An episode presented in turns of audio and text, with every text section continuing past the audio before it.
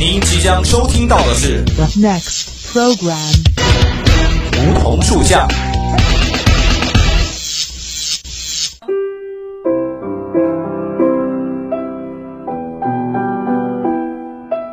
站在夏天的堤坝上，我们彼此相识；在乍暖还寒的春天，我们彼此温暖。俯身拾起一片梧桐树叶，拭去岁月的灰尘，看那生命的脉，看那生命的脉络。偎依在梧桐树旁，听沙沙树语，倾诉我们的心声，我们的心声。梧桐树下，与你牵手，不再放开。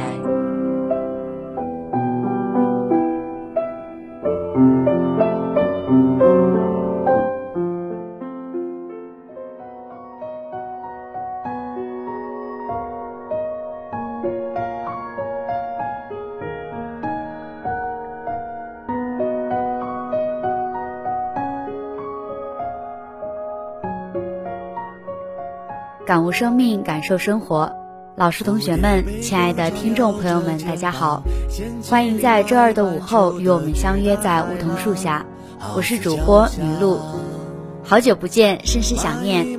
今年的最后一个假期也过去啦，在阅兵之前呢，就有一大喜讯，那就是中国女排获世界杯总冠军，也是为庆祝我国的七十年华诞。九月十三号。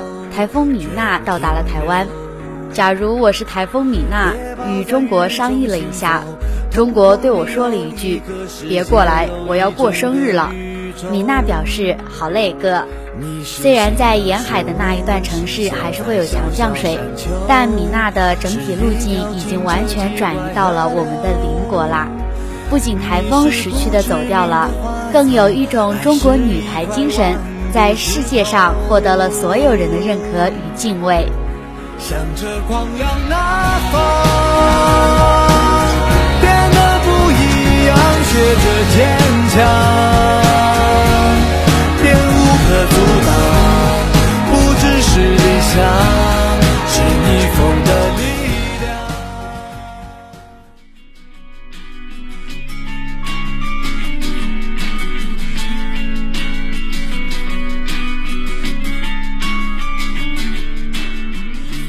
有一种精神叫中国女排，即使冠军在手，依然全力比赛。在最后一场迎战阿根廷的赛事，中国女排没有丝毫怠慢。三场比赛，中国女排稳定发挥，最终以十一战胜全场的辉煌战绩结束了本届的世界杯。时隔十六年，赛场成为了一片欢呼的海洋，中国女排队员们的喜悦之情也是溢于言表。在举行的颁奖仪式上，面对冉冉升起的五星红旗，冠军领奖台上的女排队员们与全场球迷齐唱国歌，高呼“中国冠军”。我被这荣耀与感动震撼，随着视频也缓缓唱起了国歌。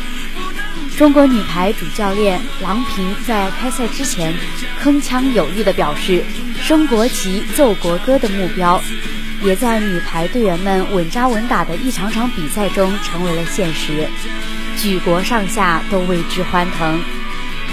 纵观此次中国女排在世界杯上的表现，无论是朱婷的霸气扣杀，还是袁心玥的最佳复攻，这一切的背后，都凝聚着无数的汗水与努力，也见证着女排队员们的蜕变与成长。朱婷早已不是新人了。袁心玥在去年还被批评，如今的中国女排已经真正进入到朱袁张时代。朱婷、袁心玥、张常宁，她们三姐妹未来将在很长一段时间里，成为铸就中国女排荣耀之路上的中坚力量。作为主教练的郎平，在这过程中起到的作用更是毋庸置疑。看中国女排的比赛，总会被看哭。主教练郎平在比赛后接受媒体采访时也讲到，其实中国女排精神也是一种韧性。大家喜欢的是中国女排在训练中、在比赛中所展现出来的不畏艰辛、咬牙坚持、迎难而上的精神。中国女排精神是一种生命力，对于亿万国人来讲，团结拼搏、永不言弃的女排精神，也正是这一场场比赛的真实写照。不得不说，正是因为在过去的三十八年里，中国女排十次赢得了世界大赛的冠军，而且创立和发扬了中国女排精神，成为了全中国人民的精神食粮。这样的中国女排深入人心。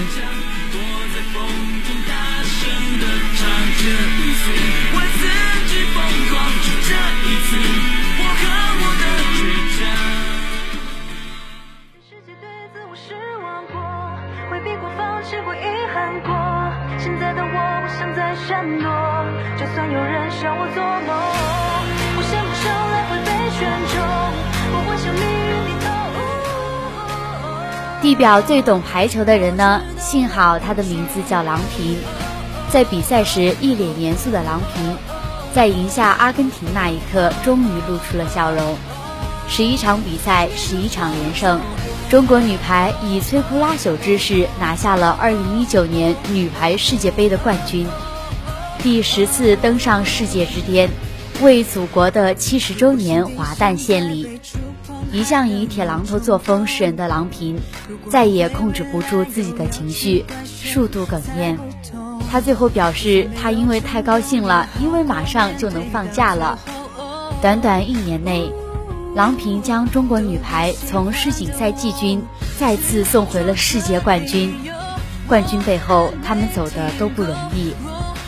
回顾2015年，对于中国女排来说是重要的时间节点。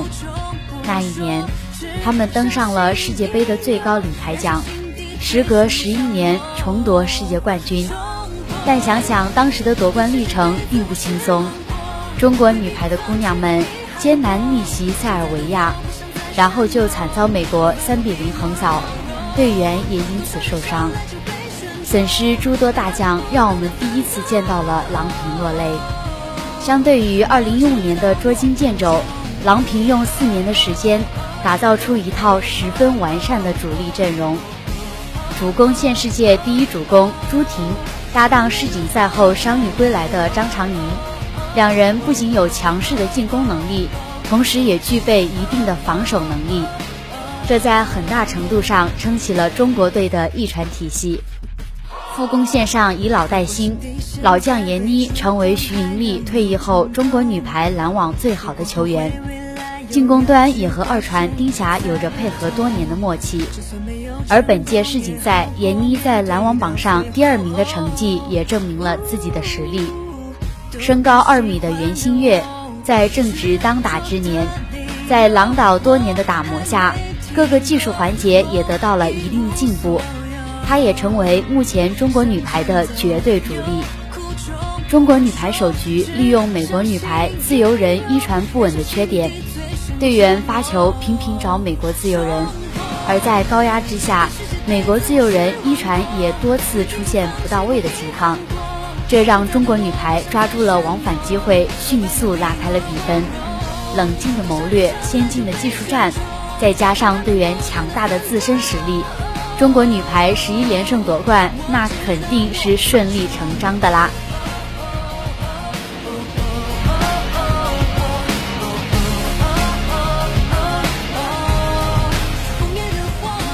平时日复一日的积累，当然是关键的一环。而郎平在本届世界杯乃至近几年世界大赛中所展现出的阅读比赛能力以及临阵指挥，更是教科书级的典范。在本届世界杯上，中国女排看似顺风顺水，但在他们曾经的苦主巴西女排身上，差点就翻了个跟头。幸亏郎导除了展现了出色的变阵能力，几次及时的暂停也都取得了很大的成效。首局中国女排大比分领先，但巴西女排利用主攻加上频频反击得手，局末将比分迫近二分。郎平果断暂停。对于懂球的球迷而言，这场比赛的关键性不言而喻。而中国女排主将接连伤退的情况下，打好开局提振士气是重中之重。而塞尔维亚女排在之后的比赛中战胜了美国女排，为中国时隔十一年再次登顶世界冠军成功铺路。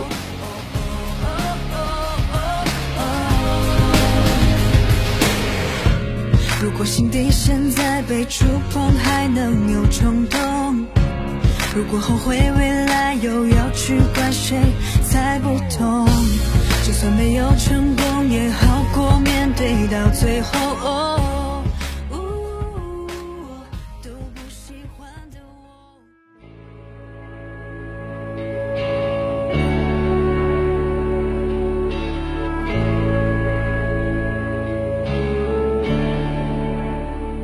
忧心的就是在2016年里约大冒险奥运会上，四分之一淘汰赛的那次换人。作为里约奥运会的夺冠热门，郎平领导的年轻之师在小组赛遭遇苦战后，在接连输给荷兰、美国、塞尔维亚后，以小组第四艰难突破。淘汰赛，他们不得不面对卫冕冠军东道主巴西女排。由于小组赛的低迷表现，中国女排赛前并不被看好。比赛一开始，中国女排就惨遭困境，首局十五比二惨败。第二局，中国女排依旧处于劣势。面对主场观众山呼海啸般的呐喊，巴西队气势空前高涨。在紧要关头，中国女排队长惠若琪进攻受阻，主教练郎平再次上演神奇换人。这次担任起兵的是多年担任女排替补的主攻手刘晓彤。自从2013年郎平接管女排教鞭，一再推崇大国家队概念，将国内多名有自身特点的运动员招入麾下，刘晓彤就是其中一位。然而，随着朱婷的迅速崛起，以及张常宁的全面发挥，这次的神奇换人完全扭转了场上的局面。刘晓彤在四号位的强攻和张常宁在二号位的进攻遥相呼应，巴西女排对二人不是非常适应，局面掌控在中国女排这一边。再加上我们头号球星朱婷的出色发挥，中国女排虎口拔牙，赢下了奥运会上最重要的一场胜利。而郎平指挥的这场胜利将会永载史册。本届世界杯，郎平召集了二十多名运动员，进行了近半年的集训，最终精挑细选十六名队员参赛。对于每名队员，郎平用最大的限度做到知人善用。最终公布的最佳阵容中，中国队占据七席中的四席，队长朱婷蝉联 MVP，获得最佳主攻称号，丁霞和闫妮分别获得最佳二传和最佳副攻称号。而小将王梦洁也获得了最佳自由人称号，这样的成绩足以说明郎平选材方面精准的眼光。正是郎导近三十年来的排球一线工作所积累的经验，让中国女排一次又一次地走在世界之巅。有球迷统计，在中国女排这十个世界冠军中，有八次的世界冠军都与郎导有着直接的联系。看他背影的成长。但他坚持回望，我知道有一天我会笑着对他说。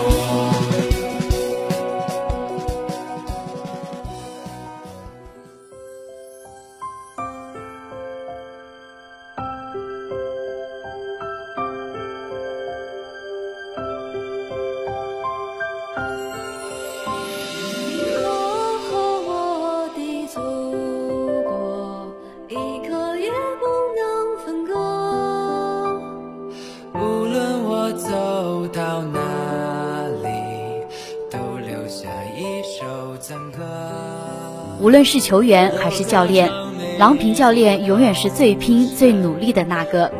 正如他在备战巴西女排的比赛时所言：“我一个快六十岁的老太婆都还在拼，没有人好意思偷懒吧？”对于中国女排精神，郎导无时无刻的都不在体现着，而他也得到了世界各国球员的崇拜。中国女排精神就是这样。好的，那今天的梧桐树下到这里就接近尾声了。如果你对我们的节目有什么好的意见或想法，可以拨打我们的热线电话八二三八零零四，也可以添加我们的 QQ 五七八九三幺零零幺。